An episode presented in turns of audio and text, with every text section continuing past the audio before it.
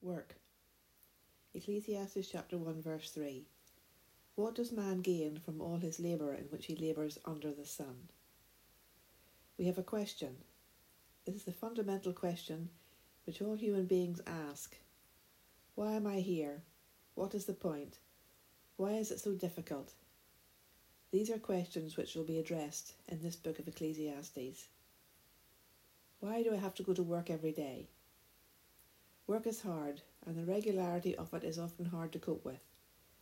We go to work to make money to live, but spend most of our time working and not living. The futility of it all can be crushing, and in many in our days succumb to the nihilistic view of anarchy and meaninglessness of the things that we find ourselves doing. The regularity of the cycle of life brings some into depressive mindsets, and the sheer labour of what we do can get us into a state of thinking that life is just a treadmill of work and sleep even the things that we enjoy and love can become part of that endless cycle of work. Some make their work their God and give themselves to it. It fills a gap in their psyche and gives them sense of satisfaction and reward. It keeps our mind busy and our bodies fit.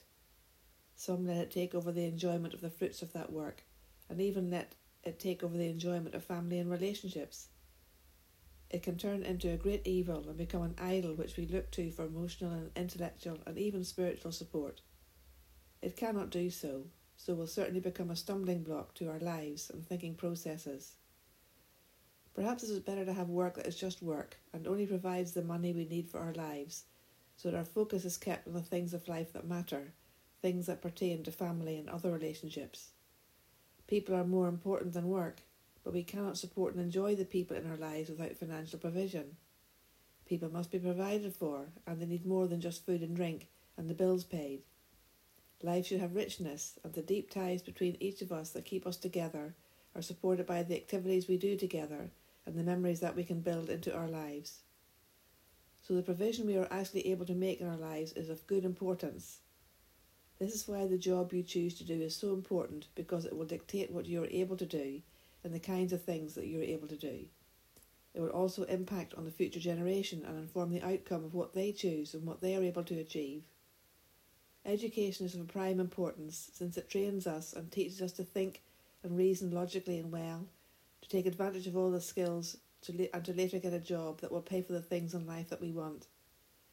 Too many don't take enough advantage of education and find themselves disadvantaged later in life when it comes to choosing what they would like to do. Others are kept in the dark about these issues and make decisions based on decadent temptations and their own personal wants, without the wisdom to think about where their life decisions will lead. Good counsellors are important, and families that help children to think about these issues are supportive and wise.